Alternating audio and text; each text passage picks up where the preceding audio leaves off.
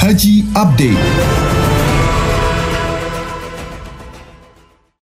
Hingga hari Jumat 7 Juli kemarin, sebanyak 24.312 jemaah gelombang pertama yang tergabung dalam 63 kloter sudah tiba di tanah air. Sementara itu sebanyak 6.137 orang yang tergabung dalam 17 kloter akan berangkat pada hari ini. Dan pada 9 Juli besok, 5.596 jemaah dalam 15 kloter akan diberangkatkan ke tanah air. Koordinator MCH PPIH Pusat Dodo Murtado menyampaikan bahwa PPIH Arab Saudi memberikan kesempatan ke jamaah untuk melakukan tanazul, yakni pengajuan pulang lebih cepat ataupun penundaan kepulangan jamaah dari Arab Saudi. Tahun 2023, seiring dengan program pemerintah yang mencanangkan Haji Rahmah Lansia, PPIH, PPIH memberikan prioritas kepada jemaah lanjut usia, terutama jemaah lansia kategori risiko tinggi atau RISTI, untuk dapat pulang ke tanah air lebih awal dari jadwal yang ditetapkan atau yang kita sebut dengan tanazul.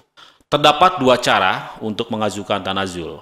Pertama, petugas PPIH Kloter atau PPIH Arab Saudi bisa menyampaikan beberapa nama jemaah haji yang akan ditanazulkan atau dipulangkan lebih awal berdasarkan informasi atau pertimbangan dari tenaga kesehatan bahwa jemaah tersebut harus dipulangkan sesegera mungkin ke tanah air karena kondisi kesehatannya yang butuh penanganan intensif di tanah air.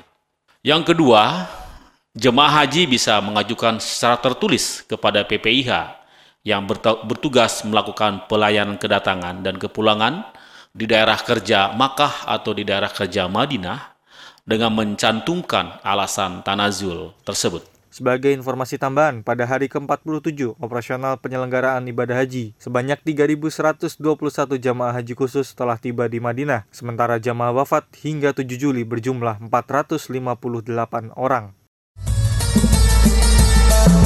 Haji Update